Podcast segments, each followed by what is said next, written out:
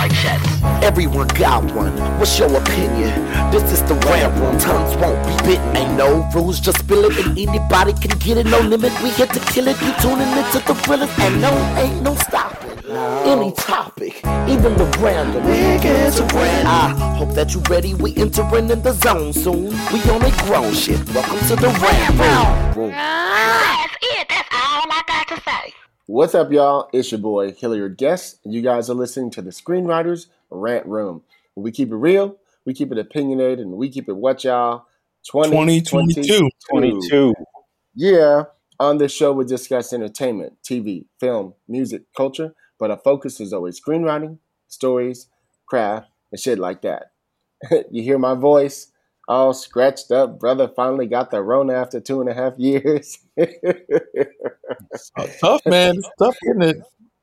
I was at least glad that my husband Scott got it too, because he got it because I think I got it last Friday, and then by Sunday I was definitely feeling like some kind of a fever or something coming up, and then so we did a test that night and I was positive, so we immediately separated rooms, and then. By Tuesday morning, he woke up full on 102. I was like, oh, shit.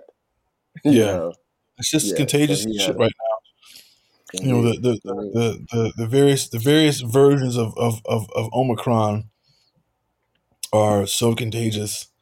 It wants to stay alive as much as it can, so it's got to be infect motherfuckers as fast as it can. Right. And the message being, it's not over.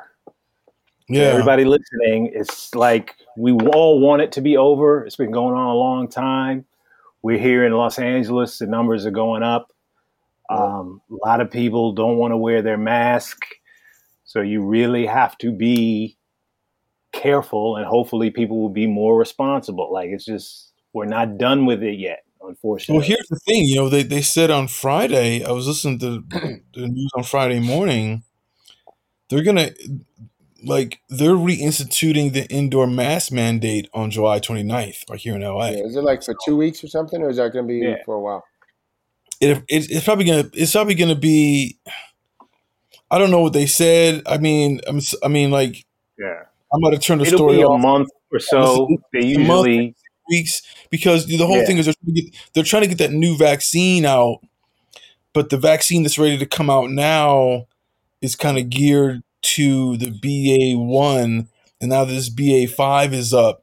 They're kind of can you Pfizer and Moderna? Can you reconstitute it for what's gonna? But they're what's gonna come in November?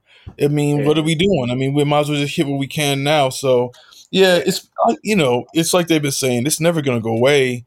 So we still have 28% in the state of California. Unvaccinated, not getting vaccinated. 28%. And I'll give you a quick one. It has nothing to do with screenwriting, but since we're on COVID, my wife's friend, her husband, she's married to his husband and 2 kids, right? They're in the Pacific Northwest.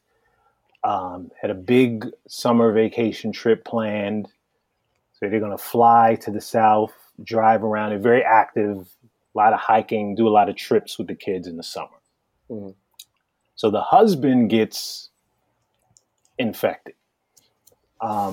He's a school teacher, so he's essentially off during the summer. It's a very precious time. They want to take advantage, while he's off. Mm-hmm. But he gets COVID. So instead of him or them staying home, essentially, they go on the trip anyway. And their point of view is the trip is already paid for and we can't cancel. So they go on the trip.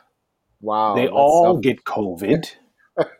And they're traveling and going around the country. So you have people who are spreading it that way. And then you go outside, you go in the airport. I was in Florida, North Carolina recently, in airports, and in order for that to work, everyone has to wear their masks.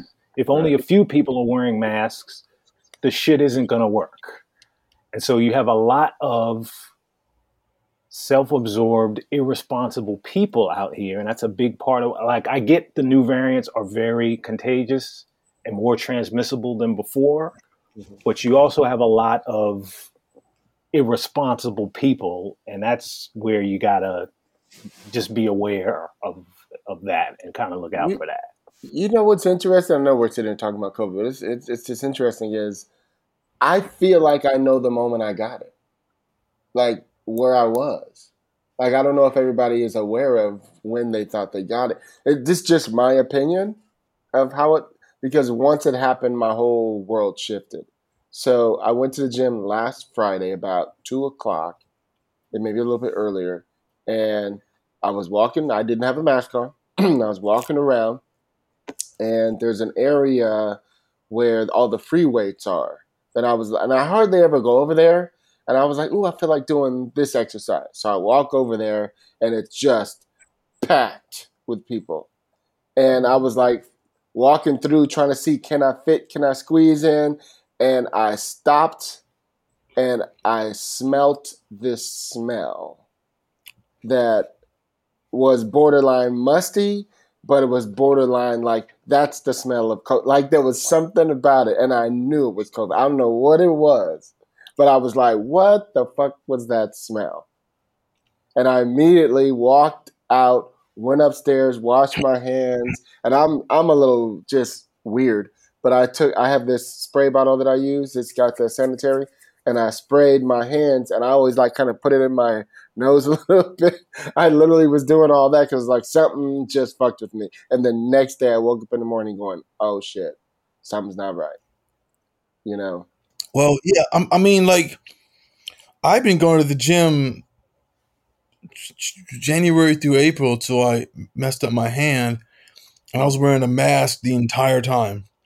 Right. And then, like, I don't know, Saturday night before I came down with it, like on Tuesday, I went out with this girl to this bar, and we went to like 2 bars that night. And I was like, I mean, there's one bar they were like they were doing a contact thing. You know, you have to whatever the contact tracing to get into the bar. And I was like, okay, cool, whatever. But I was like, oh, that was it because too many people, you know, I'm sure there's very few people vaccinated. And even if you are vaccinated, you're still, the way it is now, like you still transmit it. To me, that's the thing that I kept saying to myself was, how bad would this have fucked me up if I didn't get vaccinated or boosted? I would have probably been real fucked up. Like the people, you know, just like it was in the beginning when there was nothing. I was like, I could not imagine what it would be like. But, you know, people are going to get hurt. They're all going to get hurt. I mean, they're saying now that this current, the new variant, even if you got it now, you still might get it in like 3 to 6 months. So you just got to be careful. Great. Careful. So, speaking welcome to the rant room. Go ahead, what? Speaking of careful and not being careful, you have to not be careful as a writer. That's what your thing is. Can't be conservative as a writer. Exactly. You got to be on your P's and Q's, Jack. It's funny, you know, I'm going into week 9 or 10, I think, next week already. What week are you in, Chris? Oh, no, I forgot. Because you're 1 week ahead of me when you started your room. See, I think that you started on the 9th. Oh, you know what? I think we start week 11 tomorrow. Okay, yeah, that's about right. I think I'm going to week 10 of working over there with Ben and them, and it's been an amazing experience. I have no regrets about it whatsoever. I think about it all the time about the big sacrifice I did with not doing any of my work anymore. You know, there's literally no time. You know, every time I think, oh, maybe tomorrow I could probably get back to working on my doc or something. Here comes something else in the morning. Hey, check out these other 6 things. I mean, but it's like that. I mean, it's like that. Yeah. I mean, I'm kind of in the same boat with my show. I mean, You know, the biggest difference so far that I've come across with a procedural show, like a network procedural, obviously, it was different on those off-network ones, those basic cable ones. But, and then what Star Trek was, how much it's that, you know, is that you know, like you're basically designing so much story for every episode. You got to work out like everything. And I feel like, you know, there was just, I mean, I'm not saying there wasn't, it was like the episode design is so different because you got to churn through so much. It has to make certain type of logic because you're coming up with a new crime and new criminals or bad guys, whatever it is, like every episode. And how does all that work out? You guys aren't serialized, right, as much? I mean, are they more standalones, like, or they just have like it's all standalone. There's some of the personal story with Queen Latifah. There is character work, even though it is but it's not really like it's not. I mean, it is kind of drawing from episode to episode, you know. But it's not like we have to hit this and that. Oh, you know, we got to keep this and keep this alive. And remember this story. We got to filter it in. I mean, you know, it's one of those things where it's like, you know, writing on a 10-hour single story as opposed to writing an hour story, to basically they kind of have to do the same thing. Mm-hmm. You know what I'm saying? In terms of like, hey, we got to do the beginning, middle, and end for the whole story and make it all work and blah, blah, blah, blah. I mean, it's like it's such a compressed type of storytelling. I mean, and look, I mean, not that I, like to me, it's just the biggest difference the biggest adjustment, I'll say. It's nothing I'm complaining about at all. It's not like, oh, I can't do it or blah, blah, blah. It's like the adjustment is I didn't get into watching television when it was on that kind of like that model. You know, like the traditional television model that we all kind of know and remember and everything up until the age of like the serialized story. You know, I would watch a show here or there, you know, off and on. I would say from when I graduated high school until, you know, like maybe 6 years ago, there wasn't a lot of television I was watching. You know, I mean, I started watching stuff. Yeah, you were a movie guy for a long time, though. Yeah, I'm a movie guy. You know, I'm such a movie guy. So it's like, you know, and people go, what's the difference? And oh, isn't it the same writing? And it's really not. You know, I mean, sure, you got to know how to write character. You got to know how to write your scenes, you know, things like that. But it's not, you know, when you're giving your episode to write and all that, you know, but it's not the same at so many levels because you're not – really caring so much about like how does the character like in our episodes the characters don't necessarily arc. You know, like the whole thing about television is the characters don't necessarily change. They might change over a season, but not episode to episode.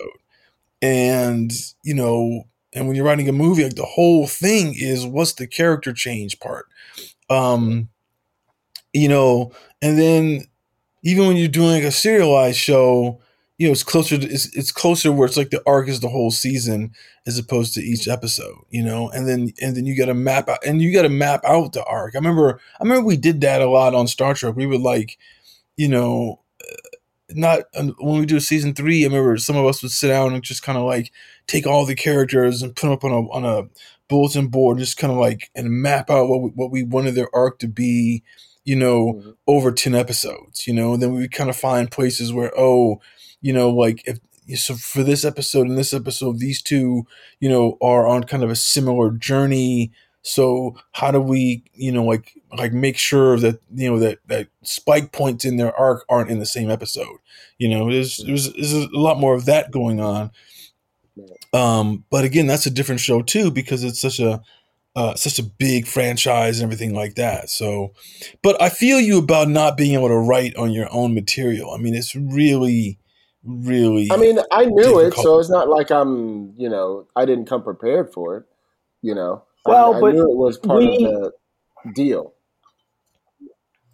But to Chris's observation about not being able to write for your own stuff at the moment, you know, we spoke about it before, mm-hmm. like when you were sort of making your decision. Right. And to boil it down, it's like you'll be far better positioned Correct. To continue and to pick up your existing projects than you would have been otherwise. Right. And if Chris was in that space, I would have told him the same thing. Like The Equalizer, okay, or Star Trek Picard, like those are touchstones in the business right now. Like what Ben is doing as a showrunner and producer, that's a touchstone. He's among the most in demand, the hottest, or whatever description you want to use. Yeah. So that's clearly the best available option. And, you know, you got to get real with yourself in those moments and say, well, if I don't do this, is there a better option? How is this more advantageous? No. I mean, but see, well, like, you know, like the jobs I have, you know, I love them because they're, like you said, they're high profile credits. And that's like really important to me. Like, just you got to be real about that. It has to, I mean, like I was trying to get on the Blade Runner show before it got delayed. I mean, I think they're doing a mini room, and the room hasn't even started yet until I think the mini room starts in August. And it's like, and I heard about it in January, and I was like, I'm not going to wait till August to not make any money this year. Now the difference is this though. Like, here's the big difference is that like right now is a really, really shitty time financially to be in the business. You know, we're having this discussion on Friday. You know, it's like if you had created a show 10 years ago and it, you know, when it got on the air and it did 2-3 seasons, you're looking at making $20 million, you know, over the thing. You know what I mean? All these people say, oh, these big houses in Hancock Park or Malibu is TV money. And that's like, you know, like pre-streaming TV money. Like right now, you know, the thing is that, right.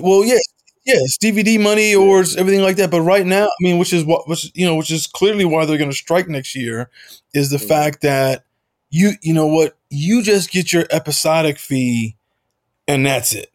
There's no residual at all. So, you know, before, if you got an episode, you know, or 2 episodes in a season, you know, like who was saying this the other day? My showrunner was saying this, that like he knows the guy who created Blossom, right? So one of his mentors, and it's like he was saying that if that's in the 80s, if you got one of those episodes and the show went to syndication, each episode is worth around $2 million. You know, like through the life of it and everything. A show that could go to syndication, you know. So you get your fee and it just rolls out, you know. I mean, you know, like I remember I met the guy who created Full House. I was hanging out with him like one time backstage at this like Richard Jenny comedy thing, and I was talking to him, and he was like, I mean, he had like 3 houses, you know, and I was like, God damn, you know, but and you know, and my showrunner now was saying, you know, he did a show on Netflix and they totally screwed him. I mean, they didn't screw him, but it's like the model was, unless you get X number of people to watch your show and then it can jump to the second or actually to the third, like his show went 1 season. And he basically said Netflix didn't even want to promote his show because his star only had like 150,000 followers, you know. It was a European show, European star, you know, as comparison to like, you know, I think he said his show, I think they told him that like 35 million people watched his show. And then he's like, yeah, but compared, which is a lot of people you think, right? Show didn't go to the next season. Yeah. Wow. You know, but they kept pointing to, well, look at Stranger Things. 500 million people watched that. So it's like that's the metric, you know, and they're not giving you a chance for a show to kind of maybe build up an audience or anything like that. So the whole thing is there's less money for anybody to make. So the problem is on a show or something like that, you got to work on two or three. You should be developing shit constantly because you got to be able to let, you know, and you got to work your deal in a way that you get two or three things that you think are so excited about. You got to put that into your deal, you know, the exclusivity deal. I mean, that's what I have, you know, it was like, hey, because I'm going to push these three shows despite me being on a show because, you know, the episode that I'm going to get it, or possibly two, it's not worth as much money. And people say, but you're making a huge amount of money and blah, blah, blah. I am if I was living in Atlanta, you know, or if I was living in Cleveland, you know, but it's not if I'm living in Los Angeles, you know. Mm. So the trade-off is, you know, you really got to find time. I'm working as hard now as I'm working harder now than when I was trying to get on a show because when I was on a show, I was trying to get on a show, I was running my graphic design business. So I'd be working like 50, 60 hours a week doing that. All the business affairs and, you know, business development stuff I had to do to actually do the work, you know, to contract out a couple of people to do work for me and to write. And the thing is that there's, you know, invariably I could find downtime, you know, like during the day, like, hey, you know what, I got to get 2-hour lunch so I can do this and then spend time on some writing and blah, blah, blah, you know, or whatever it is. Or, you know, I'm kind of doing work that maybe is, you know, not so mentally taxing for me. But on the show, it's like I'm in the room, you know, for the 8 hours of it, constant grind. And then I'm off and I my mind, I have to like pull my mind down maybe an hour or two after I get off before I can ramp up, you know, like doing what I want to do in the evening. Or what I've been doing of late is I get up, I do like some working out, I come back and work on my own shit for an hour, hour and a half, you know, and then read the notes and prep for the room and then, you know, and go. Because the worst thing that sucks about being on a Zoom room is there's like, you know, like if I'm going to go get a coffee, it's like a thing. It's not a thing, but it feels like a thing. It is a thing. It's a thing. You get everybody's going to watch you. I gotta turn off your screen and leave, and say, hey, I'll be right back, or I gotta take a piss. Your absence becomes very pronounced. Yeah, you know, and it's like, and that was not the case in the you know, because if you were, you know, what, you know, when we were on Star Trek, like if I was going to snack room to get a coffee or a water, I say, hey guys, I'm going to the snack. You want it? Like, who wants something? You know, and I would go to the bathroom and then get my shit, and then bring back who wanted a coffee or a snacks or whatever the fuck we had. Whereas you don't have that kind of like, that kind of like flow doesn't happen in the Zoom room, you know. And it's like, and we're always like taking these two scheduled bathroom breaks, like one right before lunch and one, you know, like later in the day. And to me, I'm kind of like, well, but if I could take a shit just at any time during the day, what's up with that? I'm you know, so you got to get, it's just a thing. Like they know when you're gone, they recognize when you're gone. And I'm not sure if it's helpful to be so grinding like that, you know, because, look, I don't know, because on the Star Trek room, we were in person, and when things would get, and if we got to a low, what? I'm sorry. I mean, you go ahead and finish your thought. Now I'll jump in. When you get to a lull, what? Yeah, no, I mean, yeah. We would get in a lull, and then we go. All right, let's just take 5 and come back. You know, but that doesn't happen on the Zoom. So, let me just ask you this: so, are you guys in a room that long for 8 hours on Zoom?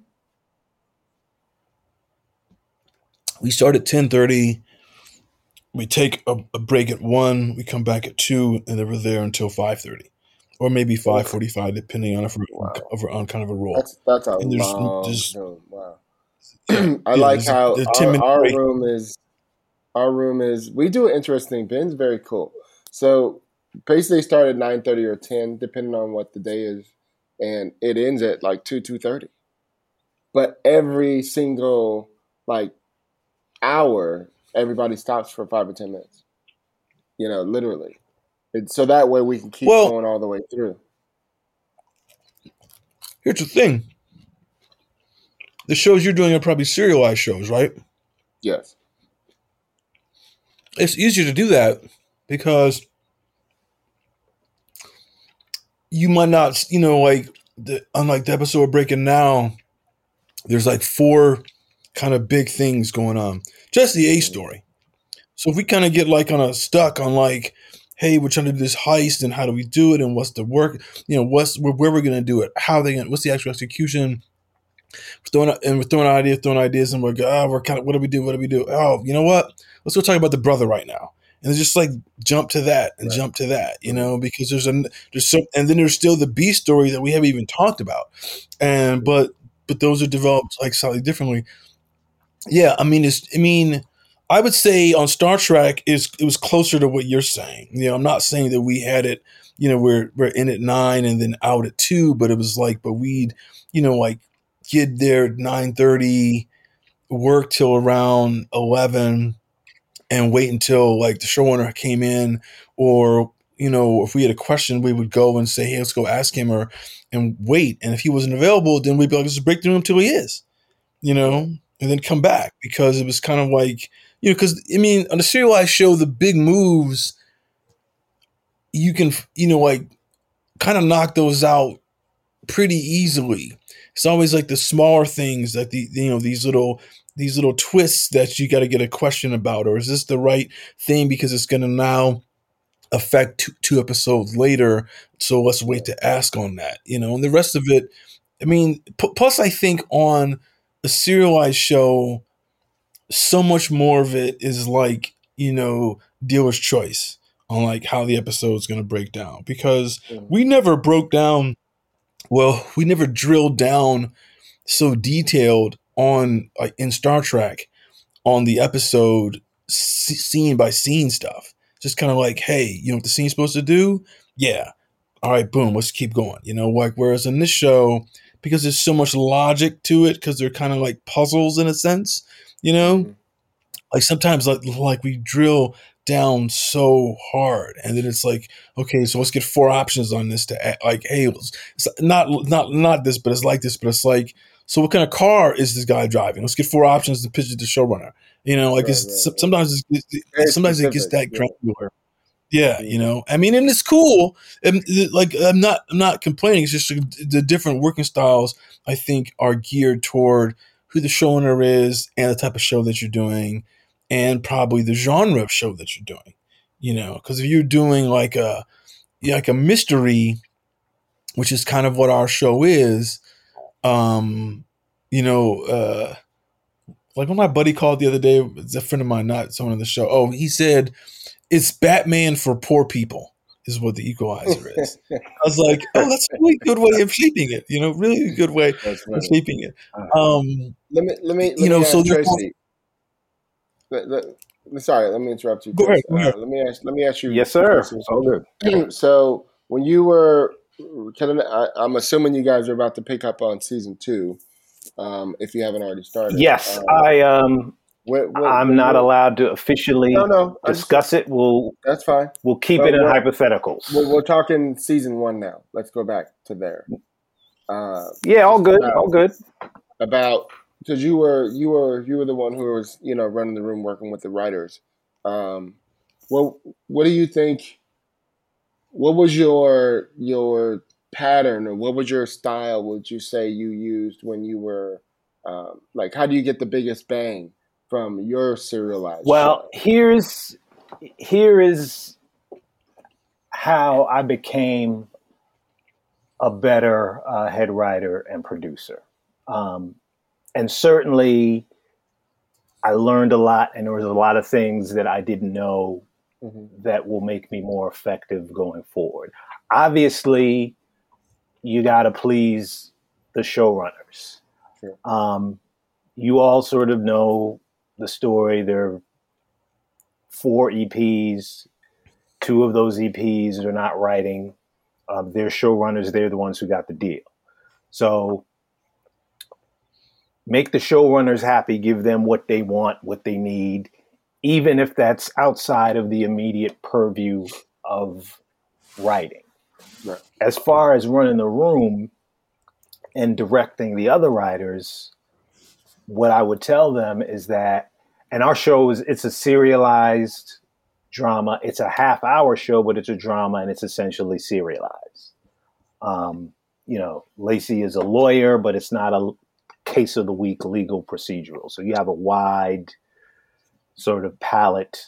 To Chris's point about dealer's choice, you have a lot of options. So a big part of the challenge is making those decisions. Once the decisions are made, you can kind of move forward in terms of story structure. But the main thing is you got to have actual stories. It's called breaking story for a reason.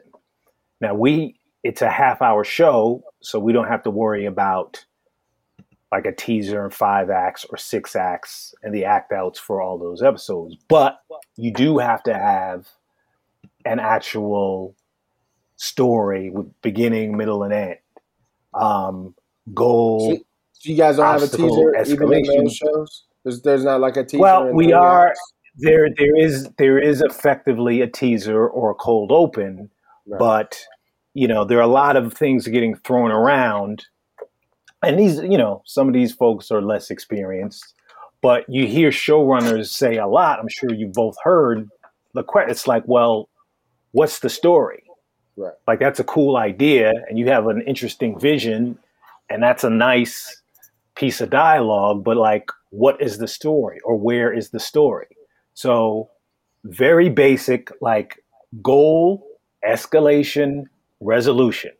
The character wins or character loses. Once we have actual stories, and then you, of course, you got to have multiples so that if the showrunners aren't feeling it, or they're not sure, or there's an issue with the actor, or there's a production issue, whether or not we can shoot it, you have 2 or 3 or 4 alternatives to throw at them. Sure. So once you nail that down, then you can talk about maybe being more visually interesting and impactful. Doing things in a more dynamic way. If we need more action here, if we need a big set piece there. So my main thing is making sure their focus is on story. Like you got a cool line or idea for a scene, or something happens in the scene. That's not really useful to me. Like eventually, before too long, I'm going to push and say, where is the actual story here?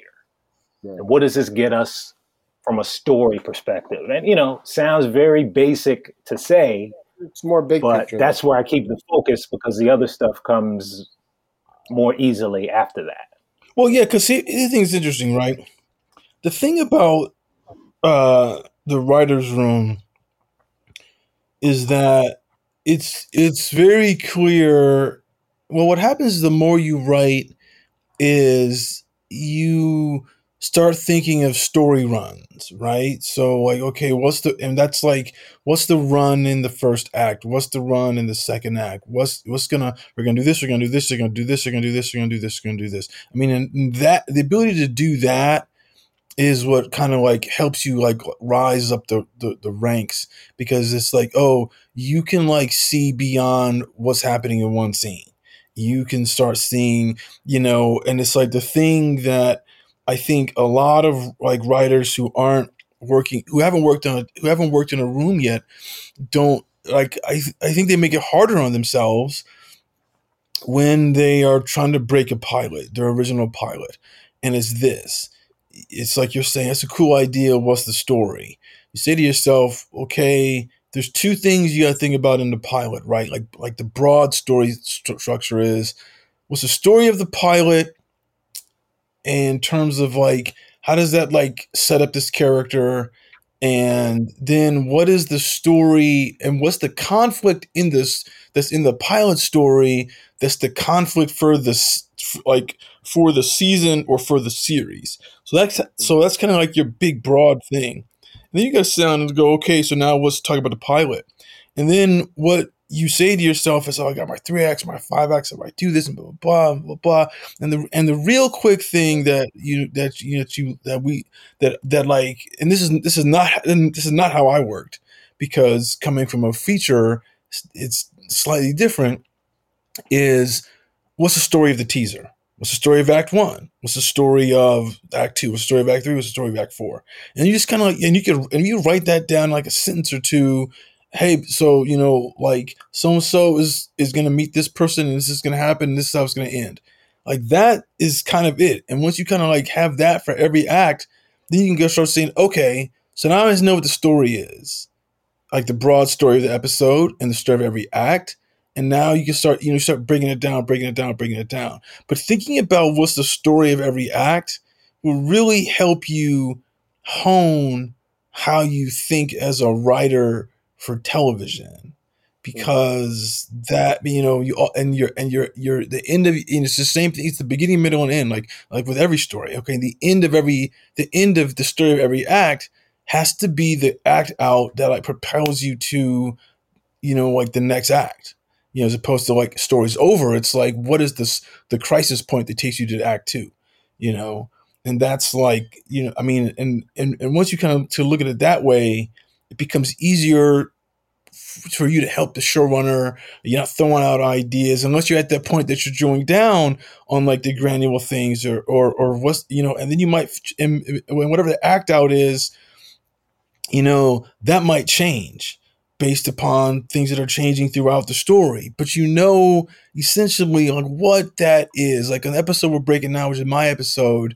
like something happened, and it's the thing, it's the same in every episode of The Equalizer. Hey, so the cold open is there's the torchbearer, like whoever is who's ever going to come to McCall, Queen Latifah. There's a scene with her, there's a scene with that person, or whatever. Maybe three pages or something, 2 or 3 beats. Then you meet McCall with her family. She gets the call to meet the torchbearer. They have the conversation about, oh, help me. And then they go back to the sanctum, the Batcave, talk it through. And then there's like 1 or 2 beats after that leads you to like, here's the escalation, And it's like, if you start thinking that way, it makes it easier for you as the writer. And, a lot of times when you're carding stories on your own, you probably always card, you essentially probably card too much. It's back to what Tracy's saying about like, you give me these smaller ideas that it can't help me right now. It's like you write those down and save those. I mean, so don't even put them on the board. Just figure out the simple story. Like what's the simple emotional journey, every act, and then start moving. Cause you can start looking at the story and say, does it work as a story or does it not? Like, is that the shape we want or not? And that's, like. Chris, I like how you, I'm sorry. I like how you were talking about, coming from writing features to writing TV, what I was hearing was the sequence approach in the way that you were talking about it, where you break it down and they're in these little, chapters, if you will. And in the sequence approach style, it's 8 chapters. So it used to be every 15 pages added up. If you add 8 of them, now you have 120 pages. Now, if you break that down to, but mind you, this is 20 years ago when the fucking book came out and when everybody was talking about it. So now everything is a lot shorter, so you have to condense all that. So I got it down to, say, 10, right? So now you make yourself up to about 100, 105-page script, right? And it still has the same thing going on. It's just everything's happening a lot faster. So now that we are writing television, we're looking at it the exact same way what you're saying. We're still looking at each of these acts or chapters or sequences. And now we're saying, what's the story in this chapter, right? In this act, in this sequence. Very similar. And I think that's why when I've said in the past, for me, it's easier to write a pilot coming from writing movies, because that I see it as such a simplified way to look at it. And I look at it exactly like what you're saying. No. I mean, you're absolutely right. I mean, like to me, you're absolutely right. I think that part of what, like the pilots that I was writing prior to getting on Star Trek, I was kind of using something similar to that. But, the thing that was not making me like crack through was I wasn't writing a story that was like, I've never seen this before, like that's the main thing that I don't think that people like necessarily figure out. It's like the script that I wrote that got me on Star Trek was not a science fiction project. It was basically a family drama. It was about an entrepreneur whose life was just fucking up. Like, he was a serial entrepreneur and he couldn't get it together because of a personal flaw, and he got involved in something that goes wildly crazy. And not too many shows are on TV like that. Right. And also shows like that, that might be on TV about business people. So Succession or shit like that are not about a black family, and it's not a Succession black family either, because that, sort of like puts you in caricatures to a degree. I feel like, if you look at Succession, great show. A fantastic show. Obviously, everyone's loving it. Great character, everyone. But everyone is sort of a caricature because you're dealing with such extreme wealth. People have to behave that way because I'm throwing around $250 million to buy you off, as opposed to, hey, like, here's $1,000 to go away kind of thing. If you're doing like so, and the show I wrote, I remember three executives told me, well, no, two showrunners and one executive told me. This guy who runs Shaka King's company, who directed like Juice and the Black Messiah. Mm-hmm. He was like, sure. I've never seen a black family like this on TV. And he was like, if you're creating characters in situations like this, I'm going to read like whatever you do, because you're not giving me what most people give me about black families. And then the showrunners for Star Trek, they, when I told them, oh, like, the script's based on my father's, they're like, oh, this is your dad's life? And you knew how to take your family and put it into a show that we all can understand, and fucking it doesn't feel the experience doesn't feel narrow. Like the problem that could happen to a lot of people who are black or people of color is that, you choose an aspect of your culture that is too narrow for people who aren't part of your culture to understand, and then it's too hard for you to educate them in the length of a pilot, mm-hmm. So you're kind of like stuck in a weird place, so you have to find that balance. I mean, what's that show that Tanya Saracha had on Stars? About the Latina lesbians or something like that. Yeah. I can't remember what it was called. But I interviewed her about that show. I should know.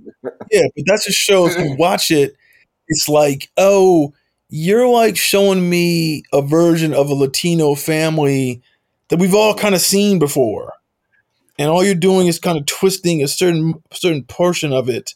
So that's the wrinkle, and that was enough to get Stars to say, let's run this thing for 2 seasons, So that's kind of the thing that, I think that when you're writing stuff to try to break in is you got to think about that. You have to, Vida.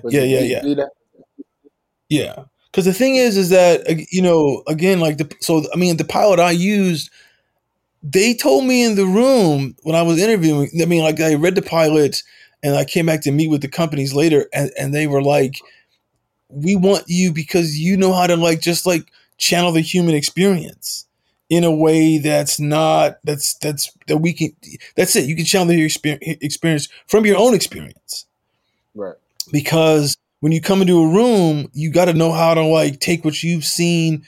It's like, what's your superpower? Your superpower is X, but do you know how to, and fucking everyone has one. The problem is, or not the problem, but the hurdle or the needle you're trying to thread is, do you know how to take your superpower and channel it so that showrunners can say, oh, I want this in my room, or I need this in my room. Because this is a woman on our show. She was in the military, and she worked for government security or something like that. She did a whole lot of government security and private security, and it makes perfect sense as to why someone who's got that background is going to work on The Equalizer. you know, mm-hmm. and she's maybe, I don't know, maybe a co-producer, maybe I think, or executive story. I can't remember what, I'm not sure what people's roles are. Like anybody, we were never told. Mm-hmm. But it's like, you see, and she knows how to kind of like, and she's always got a little she can interject. Oh, you know, there's a story about this or around this. Like, here's the tech that makes this work, or, you know, so you see how people contribute and, you know, what's your value in the room and what kind of writer are you know, because sometimes you can be really good on the page. Sometimes you're really good in the room. Sometimes you're, like you're even, you're balanced and, you know, back and forth, you know. I mean, I think back to the sequence approach, like Hilliard is like, you know, coming from movies, there was I remember reading somewhere in one of these, the woman who wrote Legally Blonde, she had wrote an essay one time written by, this maybe like 10 years ago, about how she breaks down a movie. And she's like, okay, so you got your three acts, right? And then in your three acts, you've got your beginning, middle, and end of each act. And then for each and then for the beginning, there's a beginning, middle, and an end. For the middle, there's a beginning, middle, and an end. And then for the end, there's a beginning, middle, and an end. And it's like, if you just kind of break it down by that, you just kind of fill out those things, not really caring about page. You just kind of know somewhere between 25 and 35, I got to be out of act one, you know, but you can break it down in that way and then kind of speak it into a narrative as opposed to individual beats. And that's the way that, like, I started breaking down movies. I talked about that a lot too. I talked about that a lot too, about how once you've written, you know, 10, 15 scripts for the most part, you start to get to a place where you're not necessarily talking about what page am I on now. You start to go to how do I feel? Of course. And I think it's because you understand where you should be around that time. Like you said, you know, there's this window between page 25 and 35 where you need to be out of one. You know what I mean? In a feature film. Yeah. So you know that you have that window, so you don't need to land at page 29 to get it. You can land at 32. Well, it doesn't matter. The other thing is, yeah, people get confused because, like, we're talking about frameworks. And here, like, a framework is not necessarily formula.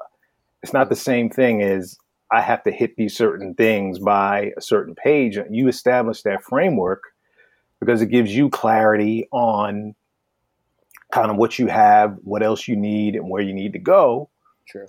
And Chris touched on it too. Again, it'll sound obvious to a lot of people listening, but like that escalation is the key. Like we know, okay, it's goals and obstacles, but escalation means it's clear to the reader, it's clear to the audience what and how things get harder for the character. Like if that's not clear, or that's murky, then like that's the source of a lot of the issues in the whole thing. Yeah, I mean, and the thing about escalations is the mistake is to think that the escalation has to be, you know, they always think the inciting incident and what is this supposed to be? And you have your ordinary world and blah, blah, blah. Like these buzzwords are thrown around.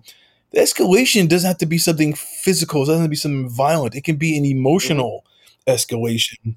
That's right. You know, like if somebody gets really shitty news, like, hey, your dad died. Yeah. And that, the thing that kind of kicks you off is the movie could be about, like, say the movie or the show is about it's a crime. Like, hey, I'm a robber. I'm supposed to do this big bank job.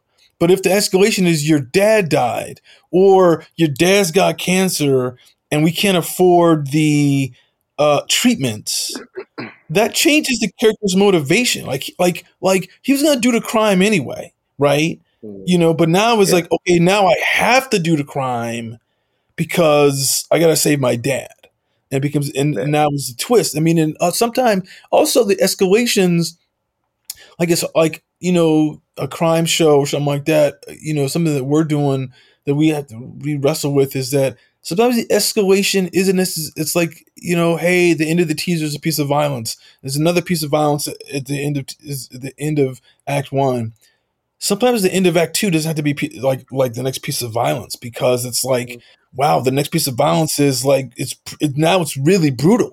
You know, like, what do you do? So maybe it's the obstacle. It's like, hey, there's another zigzag. Like, and it could be like, oh, the police found out about your shit and you don't know it, you know, because the escalation, the act out and escalation doesn't necessarily have to be for the characters. It's for the audience. The audience has to experience it, even if the characters don't know or aren't fully aware. Yeah, yeah. I mean, it's the thing about it's like the, good. I was gonna say I always like the uh-oh moments too. You know, where you don't have to end on a cliffhanger. Of course, you end on a uh-oh. You know what I mean? That'll make you wait too. Yeah. That'll make you come back after a commercial. Yeah. You know what I mean? Go ahead, Chris. Yeah, I mean, I think it's you know, we always talk about it in television as like, it's a term that I had never heard, because obviously it's a damn TV writers room term, the privileged POV, you know, which is the point of view that the point of view of the characters who aren't the stars. You know, again, in movies, you get this all the fucking time. You get, you know, I mean, unless you're writing Chinatown, where Jake Gittes is in every fucking scene in the movie, you know, there's never a moment where you see something that he doesn't see. You have to have these privileged POV scenes, you know, but at the same time, sometimes you, like, there's certain things you do in movies and, you know, that are solely for the audience, but if you're really good at masking it, you don't know that it's for the audience. Like, I was telling someone the other day, you know, but like in the first Star Wars movie, there's a scene where they're on the Millennium Falcon and they've left Tatooine and they're trying to get to Alderaan, not knowing it's been blown up, and they're, you know, heading to the Death Star, and Luke is being trained by Kenobi. He's wearing like this little drone, and he's got something to cover his eyes. And when it's over, he mentions something about the Force. And Han Solo says, I've been to like one end of this galaxy and the other, and, you know, I've never seen anything to make me believe in like some all-knowing Force, you know? And it's kind of like a dismissive line to let him know that he's like doubting this, you know, this magic and blah, blah, blah. But see, that line is really for the audience. That's a line for the audience, because the audience hasn't really seen true power of the Force. Yeah, they've seen him kind of like, seen Vader choke that dude with his hand, and the little Jedi mind trick to let him, you don't see other drugs before, blah, blah, blah. Right, right. But you need that line, because at the end of the movie, when Luke is like he's finding the trench, and he turns off his targeted computer, and your boy Kenobi says in the ghost form, like, use the Force, Luke. And he's like, okay, I'm going to channel the fucking power of the universe to do this. Then you're like, oh shit, okay. And when he does it, it's like, it's the completion of the promise that was questioned by Solo. Because if the audience is questioning anything, you know, because it's brought up earlier by Kenobi when he rescues Luke for the sand. Clever setup and cleverly paid off. Yeah. Yeah. It reminds me. It's really clever. You don't even know it's a setup. Early in the movie. That's like, that's like genius level writing. You're like, oh, because it's so put in there, you know. And that's a good thing you say, Trixie, about payoffs and setups and payoffs. Everything you do in writing is about, particularly in a serialized story, is setup and payoff. You know, it's one of the classics things that I look for, because I get to read a lot of horror scripts, and it's exactly the thing we're talking about, the setups and payoffs. Here's a perfect example in a cheesy movie that still did it right. The original Friday the 13th, right? Classic movie, right? All the kids show up at the camp, and the old man walks by and says, I told the others, and they didn't believe me, and you're all doomed. And everybody's looking like, what the fuck is he talking about? Oh, that shit comes back. You know, it's early. It's like page 6. You know what I mean? Yeah. He tells you early, do not go into this camp. You know what I mean? Don't go to Camp Crystal Lake at all. Yeah, don't fuck up. But that's set up and then payoff is what happens that night. You know what I mean? And so it's the little things. But without that moment, they just would have been wandering and we would have any kind of, well, what's going to happen if they go there? You know? Yeah, there's that. It's for the audience. Like the setup and payoff is what makes a story satisfying to the audience, not necessarily to the characters. You know, because the tricky thing about a horror movie is, as you bring that up, is we know we're watching a horror film, you know, mm-hmm. Mm-hmm. and so we want that person who's giving you the portent of doom, you know. Yeah. Characters don't know they're in a horror movie. Because if characters knew they were in a horror movie, you know what? That movie would be over by 5 minutes. They're like, you know what? Right. This is looking bad. I'm going home. I ain't going to the lake. Oh, you said it's bad there? Peace. You know, old man. Which is why they're always going to party, by the way. Do you notice that? Yeah. That's funny. Yeah. Wow. Chris, we were going to talk about changing the subject a little bit, shifting. I can't remember. Tracy, did you end up reading Will, the book, or listening? I started it. I haven't finished it. Okay. Chris finally finished the audio book. Talked about a couple little things in that. You would still want to get into that little piece? Yeah. I mean, I just, you know what? I mean, look, you had talked about that book several times through the year. You had read it. You had loved it. You had recommended getting the audio version. You know, I got the audio version.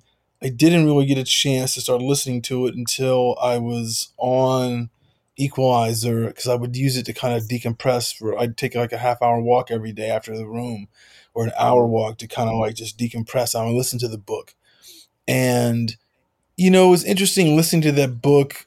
This is after the whole thing with the slap at the Oscars, you know? So you write, you, yeah, so I had heard it right before the slap. So yeah. You right before. Yeah. So it's really, it's probably interesting because once you you listen to what his life was like the inner story of Will Smith that he's going to tell us. And he's so vulnerable and so much like, I need to tell you about my life, because I'm at a point now, maybe 54 or something like that, where it's like, I don't need to be ashamed of things in my life that I was probably ashamed of or kept quiet. And you obviously learn later on in the last couple of chapters, you know, some sort of midlife, not a midlife crisis, but he's having a marriage crisis or family crisis. And he was shifted a lot of things. But but you see how he feels about women. You see his like he's got, you know, like he's been attuned in a certain way where to protect women. You know, his dad, you know, beat up his mom a lot. You know, and to the point. Yeah, and he. I mean, look, I think in the first chapter he's calling himself, you know what? I'm a coward. Coward. Yeah, he says it so many times throughout the book. I'm a coward. I'm a coward. And it's really interesting to hear that from someone who's so charismatic and so kind of like the last 30 years, like such a vibrant extrovert type of personality, to say I'm a coward because he never could protect the women in his life. And it's so ingrained early on. And, you know, and he's always looking, and he's also like, I always look for the validation of my life from women as opposed to like internal validation. I don't need someone to tell me, you know. And there's and later on in the book, like this German woman says to him something. The paraphrasing is like, if you look to women for your validation, that's the road to your doom. You know, because women look for you to be their rock, to be strong, all this, you know, it's really fascinating thing that she's saying, you know. It's not to say toxic masculinity or anything like that. It's like, you know, they are looking for you to be a certain way because, and if you are looking for the validation from them, you're never going to be like, you'll never make them happy. And therefore you yourself are never going to be happy. So when you see him like explode the way he did, it's kind of like, it's not really, it didn't come out of nowhere. If you had read his book or understand like his, you know, like his psychology. Look, look, he took it to an extreme, but it's not like, oh my God, he's just a violent person who hit someone who cracked on his wife. It's like, no, he has a thing about that. So I thought that was very fascinating about the book, and it gave like context to what he did that I think a lot of people, particularly in Hollywood, are not going to like. I'm not saying he gets an excuse or a pass, but it's like, but forgiveness comes from understanding, you know. Mm-hmm. And if you're going to forgive this guy for what he did, granted he hasn't had his public apology or whatever, he hasn't verbally said he's sorry to Chris Rocket and things like that. But it's like, but you see that, like, I feel a lot of times people's psychology determines a lot of their actions, that their internal stuff that they keep hidden is a thing that causes confusion to outsiders. Why would you do that? Why'd you throw away your career? I don't understand. And, you know, all this kind of stuff. And, you know, it's like, what is wrong with him? Is he, you know, but he also mentions like, there's another scene in there when he's like, when he first starts off and he's probably doing that. I think it's maybe season 1 of Fresh Prince. You know, him and James Lassiter and Benny Medina, this other white guy who's like Benny's partner, they're having a meeting with NBC because they wanted to change some story stuff. And they get brought into this executive's office, and the executive like gets behind Will. You know, like he's marching around, the four of them are sitting down, but the executive, the NBC guy, and he's like, he's circling them like a shark. And he gets behind Will and he's like, oh yeah, so James and I lock eyes and we're like, dude, if this guy puts his hands on you, are you ready to swing on him? And he's like, yes, we're ready to swing. And Lassiter picks up like one of those snow globes. Like he's ready to like smash him in the face. And it's like, oh, they have like, and he's like, oh, this is when the West Philly mentality didn't get out of me. You know, despite me having some success, despite me in this environment where there's never going to be a brawl in a boardroom at a television fucking set. I mean, in a studio. This is not going to happen, you know? Right. I mean, that's kind of why in that movie RoboCop, when that thing comes in there and kills that guy, it's so shocking because you're like, that's the wrong place for that to happen. You know, like it'd be different if you were at the gun range to test that thing. Right. But you kind of get like insight into his life. I mean, look. I think, but besides that, what I think is really interesting about that book is we're all of the age that like we grew up, right. You know, like in, you know, as his rise to fame happened, you know, and it's interesting to hear someone who he's there at like ground zero at the rise of hip hop, you know, which, okay, boom. And that's all stuff that we remember. He's there at ground zero at the resurgence, at the rise of black television in the 90s, right? Boom, ground zero. And that's all stuff that we remember. He's there at the rise of black actors being able to cross over, you know, into white projects, you know, and you know, and into the genre stuff that, you know, that everybody wants to do. And it's like to get his inside point of view on all of that, and it's very fascinating. I think for anybody who's just like who's interested in the history of our culture, in terms of black people, in terms of entertainment, in terms of just pop culture in the last 40 years, you know. Yeah, agreed. It's well worth the time.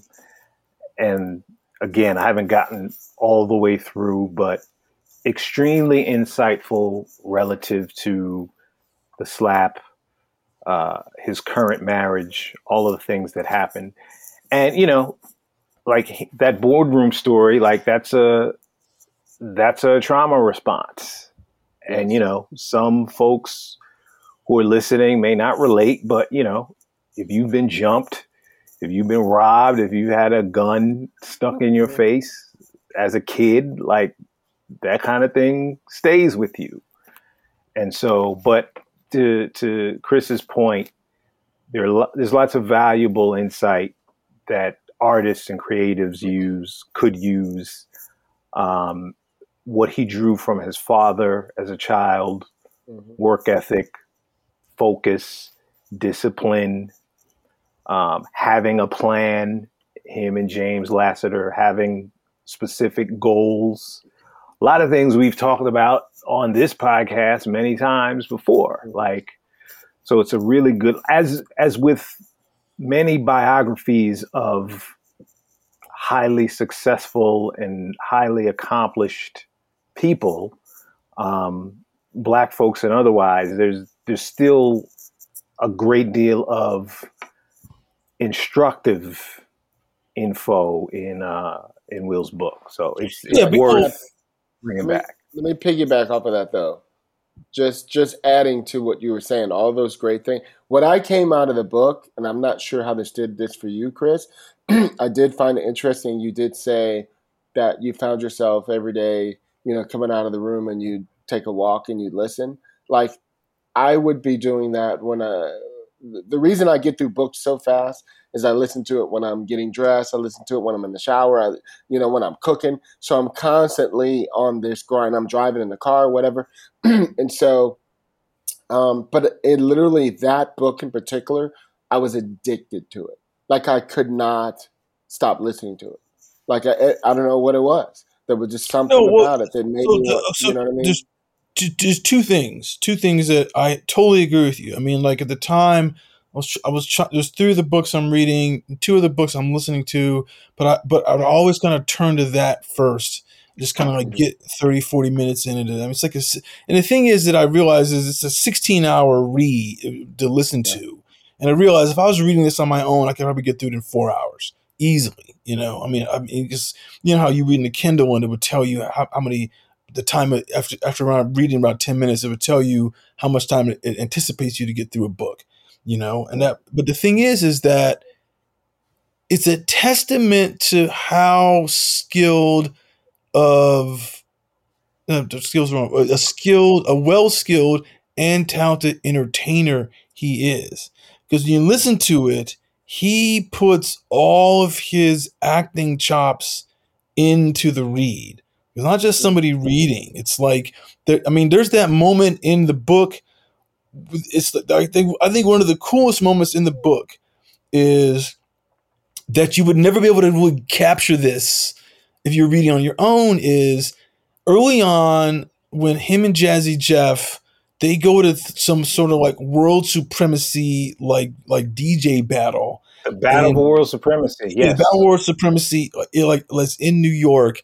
And Jeff does this, he takes some song and he kind of like does this scratch thing to kind of like to win the thing that blows everyone's fucking mind. And Will is able to like do the little, hey, I said, like, he's able to do the scratching, you know, put that in there, do the scratch sound and say the word and say the lyrics. And it does it in that melodic way that he can do because he's a singer that brings you back to that moment in a way that makes you go like, I remember when hip hop was like that.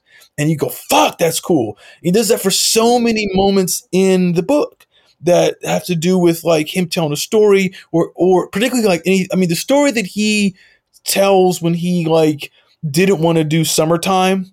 Like, he was fucking exhausted and lost his voice, and they gave him this CD that said Untitled on it. He was pissed, and then he starts going, yeah, they gave me this thing, and I put my ears in, and then the music of it starts to come up real slow in the background of the audiobook, and you go, oh, this is that moment, and the storytelling that he was such a fucking study of. Like, he's always talking about books he's read, the storytelling stuff. Like, he's read, he said that the Hero of a Thousand Faces, he read it over a dozen times, and so he's like a master at understanding the full craft of telling stories. Like, he's on like the level of him and Tom Cruise of understanding, I need to deliver for the audience. I don't care about just my role, but like, what's the full experience I'm giving them? He's aware of that, and that's why he had that magnificent run, because most people don't plan their career that way, you know. When I walked out listening to the book, though, and this is the thing I was curious about for you guys. Like it just made me want to get up earlier and work harder. Like it had that thing to it. Like well, I was like in that state of mind. Okay, here's what's really fascinating, right? This is something I didn't. I knew this, but I didn't know this way.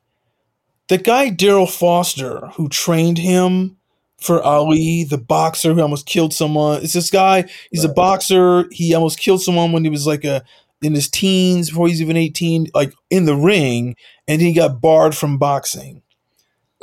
I knew him for almost a year. I hung out with Daryl for almost a year because there was an acting class that I was taking, and he was in that acting class.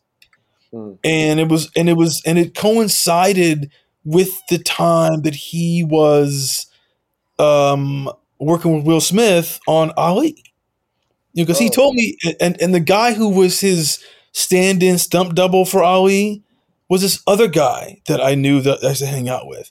But Daryl taught me so much in terms of dedication, because this is a guy who, you know, he's got no formal education. You know, it's probably a junior high dropout, probably.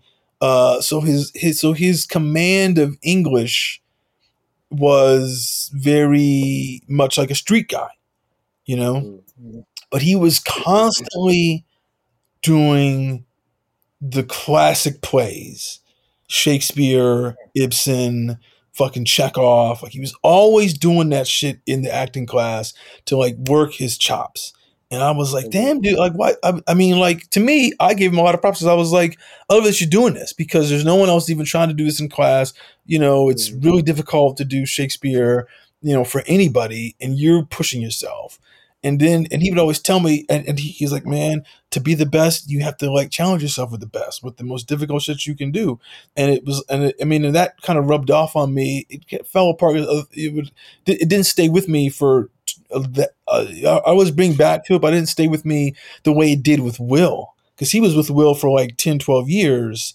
And, you know, and he taught Will so much. He would say that fight camp mentality that he brought to his family, which kind of caused some issues, but you do know, the drive you need to have that string of number one hits that's unprecedented, it's never going to be broken.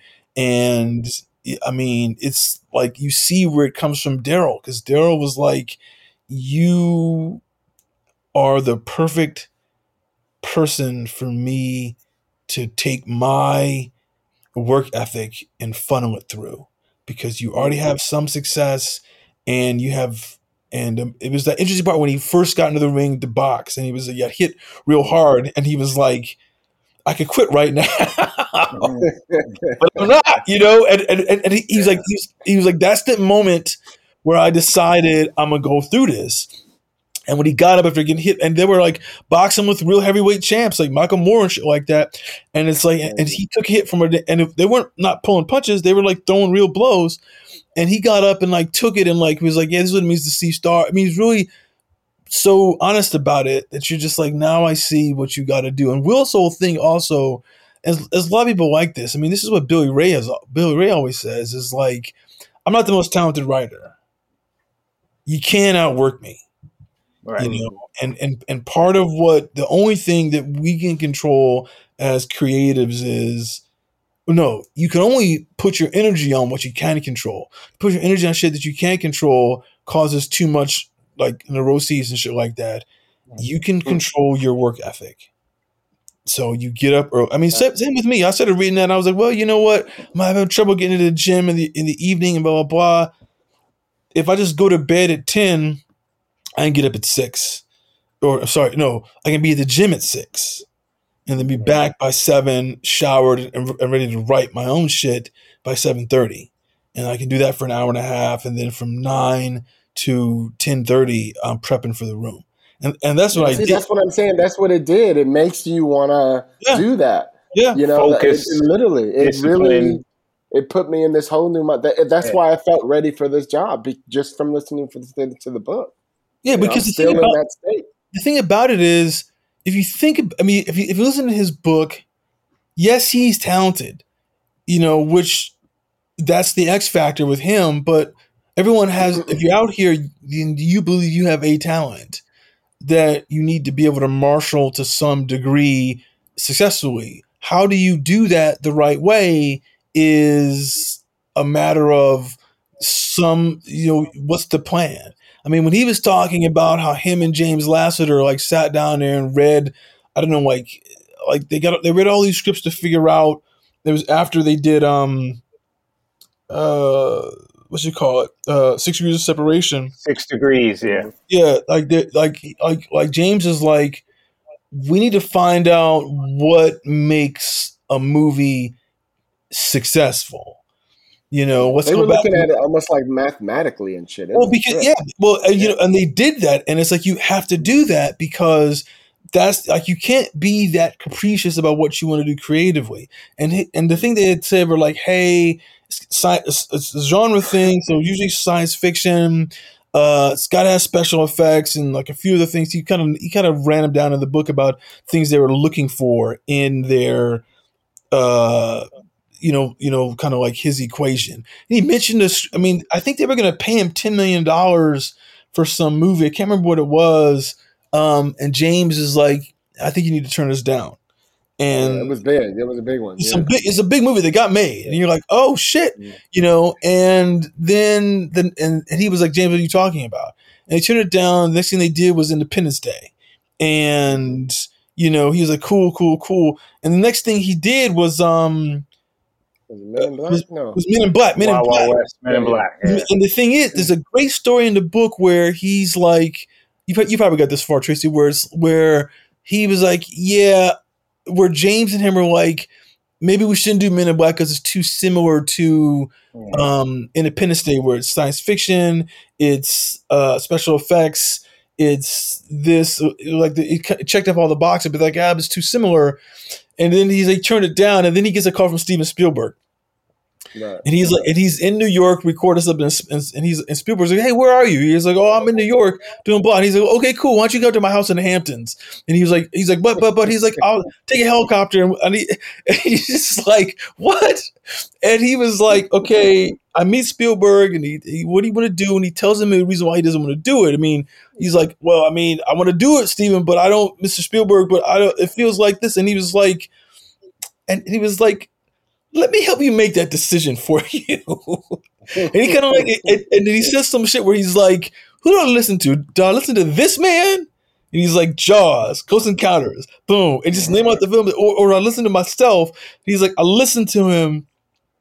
And it's just interesting that the way that kind of played out, because it fit all the mold, but it was different enough from Independence Day, because he's now the co-lead as opposed to just like he's part of the ensemble, and the next thing you know, it like plugs into the rest of his game plan, where his like cousin or one of his boys from Philly is now helping him with his music, and he's like, "There's a song we can do to promote this movie," and it's like, and Will wasn't really feeling it, but then he brought the track in for Men in Black's the song, which they were able to get out and use that to promote the movie the following summer. And it was like, so he was able to like to use everything at his disposal in a way, because he's thinking at it like a business, the math you said, Hilliard, as opposed to what I want to do, like, like creatively. Because obviously if you're Will Smith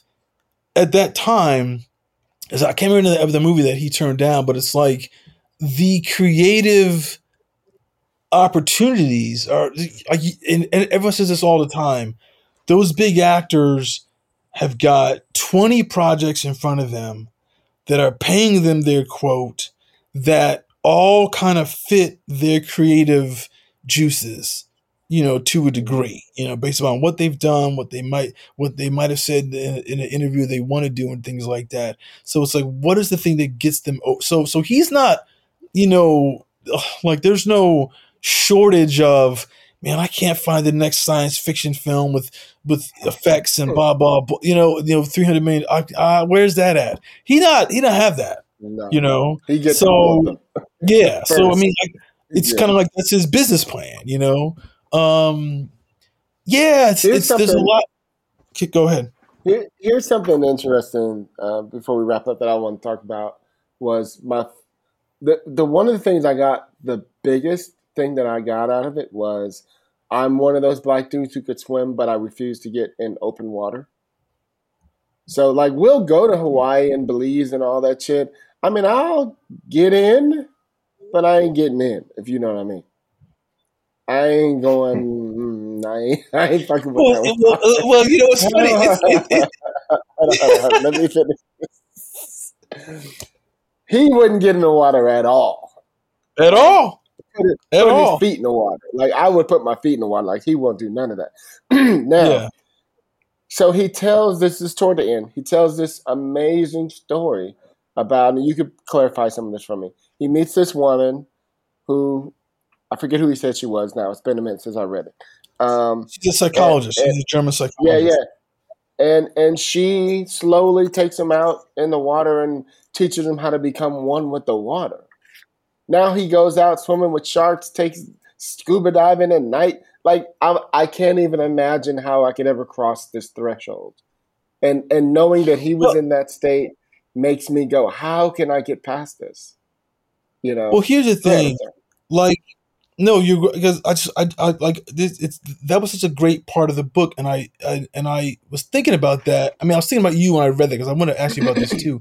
Because is the thing is that he even had that story where he almost drowned. He made up a story about how he almost drowned and his mom saved him, which was fake. It was the fear of the water was so ingrained. He generated a past history that was unreal.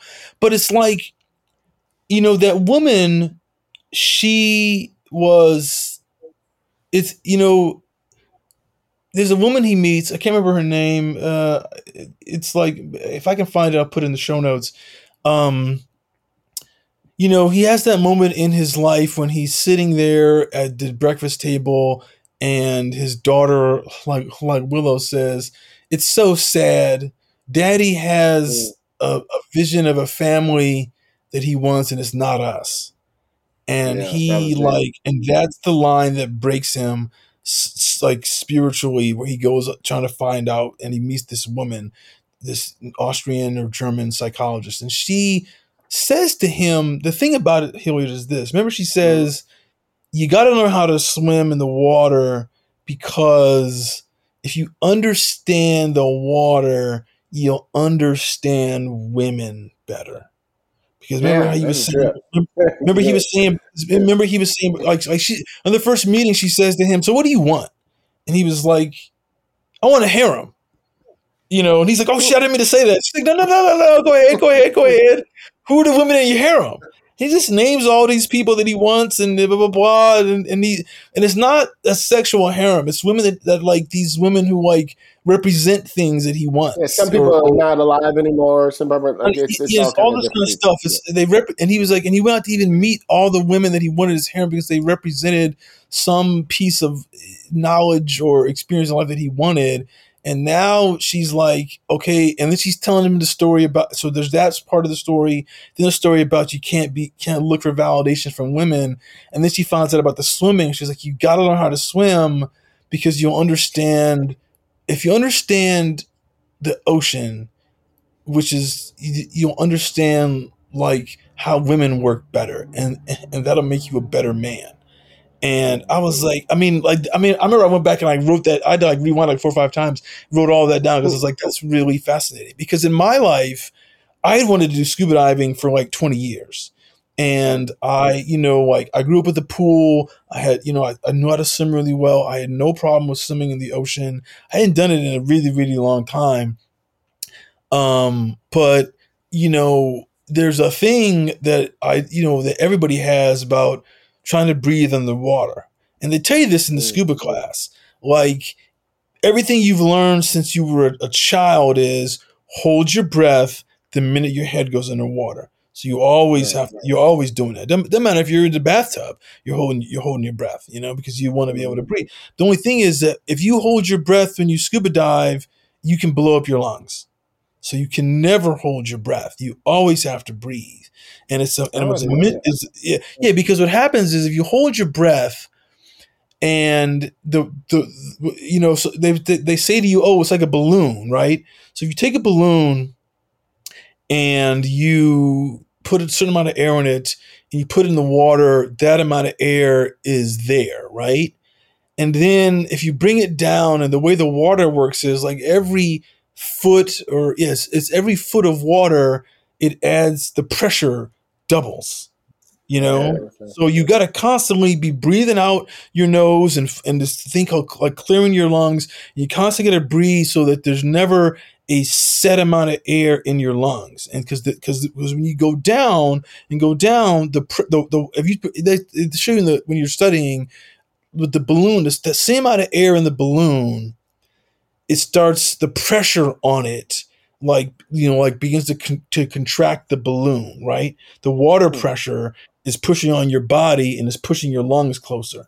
And then if you go up, because you got to go up, the pressure comes off so fast because it's every foot, And if you think about how fast a foot is on your body, you're 6 feet. You start moving moving through pressure real fast, then it'll expand too fast and it'll cause your fucking lungs to burst. You might not die. You usually die, but you might not die.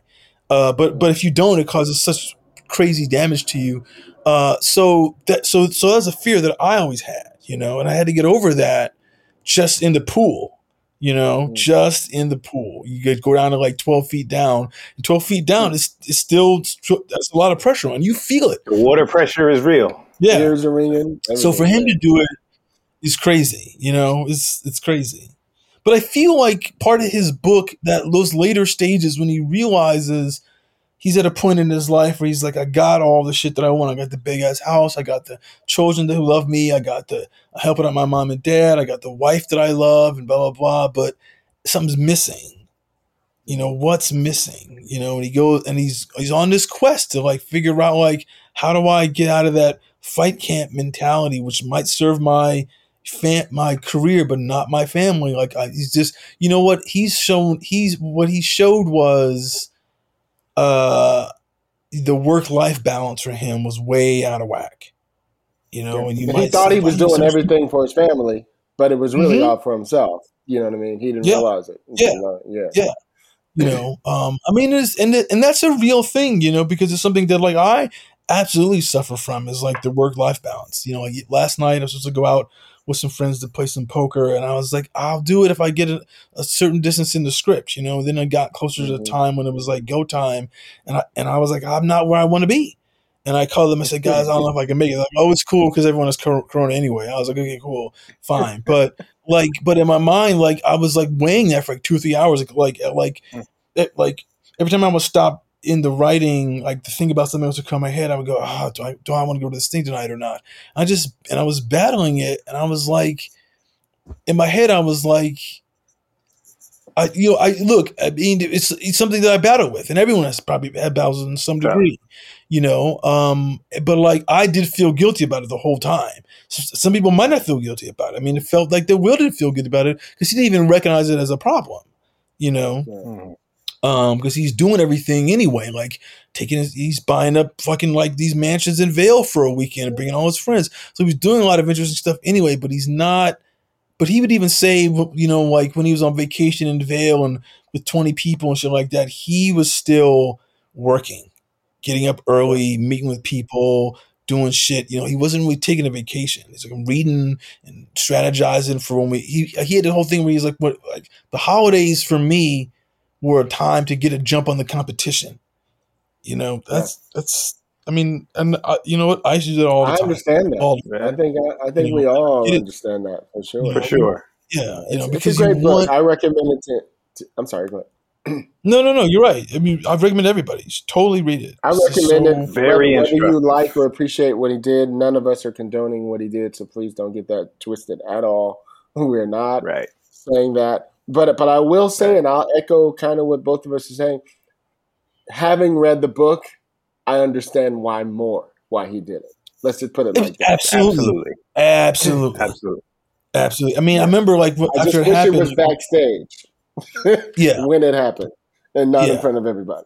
Because I remember after it happened, there was all these you know, these internet guys like Corey Holcomb and I think what's his name was still alive then, that guy Kevin Samuels and a bunch of people, and those YouTube personalities were just dissecting it and like taking him to task. And I was like, you know, and their whole thing was like, oh, he's just a fool and blah, blah, blah. And it's like, oh, but you know, it's like a deep core wound with him, you know, and it's like certain wounds that are like that, you never going to escape. You can only kind of like, we all have a trigger. Yeah. That's right. You know, that's right. And these are strange times to begin with. As we're recording this, the comedian Craig Robinson was at a comedy club in North Carolina. Somebody in the club had a gun, let off in the club. They had to get Craig Robinson out of there. Wow. He is safe and sound, so shout out to him. But strange economic times and strange times in business in general. So everybody listening, you just kind of keep doing what you're doing.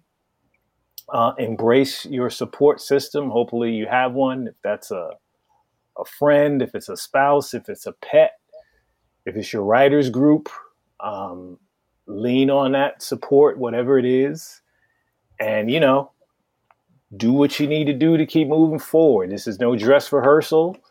And, you know, none of us are getting a do-over. So time to do what you do. Yeah. Exactly.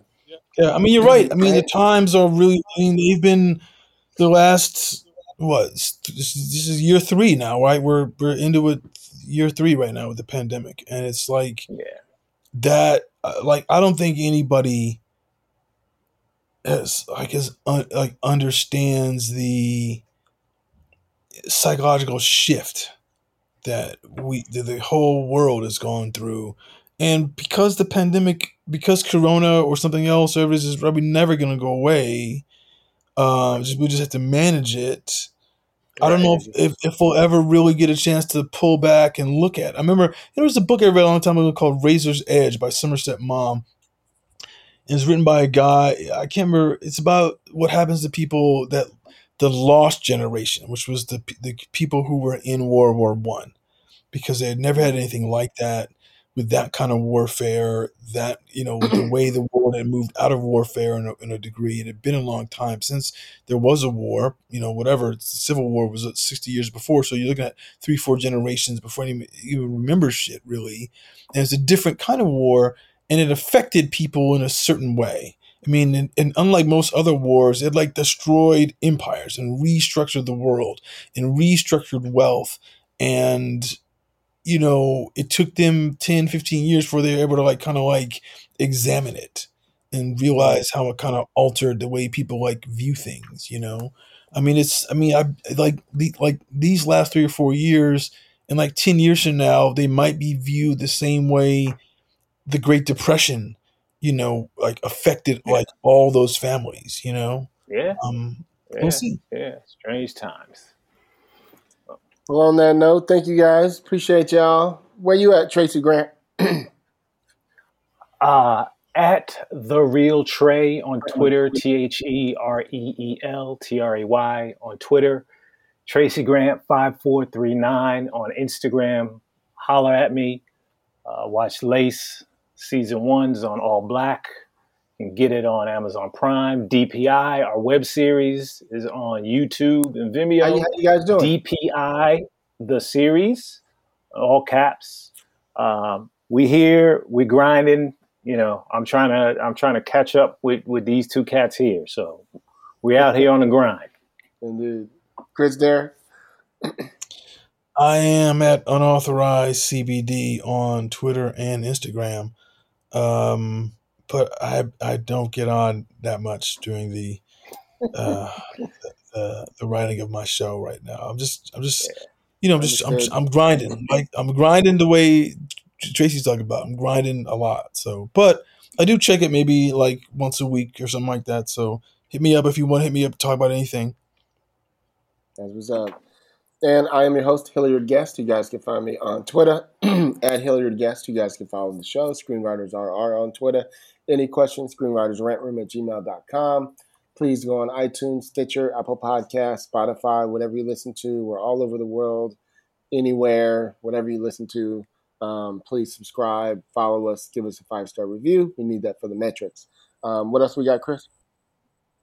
You can support our show at screenwritersrr.com. You can find the link to our Patreon page where you can find various tiers to support the show, $2, $5, $10, $35, $100, up to you. But also on, if you're listening to it on Anchor or Spotify, you can donate to the show directly. There'll be a link on the podcast page, and we'd appreciate any support that anyone could give us.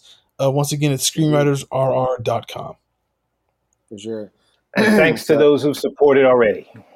Yes, for sure. All of you guys, we appreciate you. Anyway, if you guys are grown, you know how we do it on the Rant Room, on the show. We keep it real. We keep it opinionated. We keep it what, everybody? 2022. 22. Hey, Tracy, stay on the line right quick. Peace, y'all. Yeah, man, I got something to get off my chest. Everyone got one. What's your opinion? This is the Rant Room. Tongues won't be bitten. Ain't no rules, just spill it, and anybody can get it. No limit, we get to kill it. You tuning into the thrillers, and no, ain't no stopping. Any topic, even the random. I hope that you ready. We entering in the zone soon. We on a grown shit. Welcome to the Rant Room. That's it. That's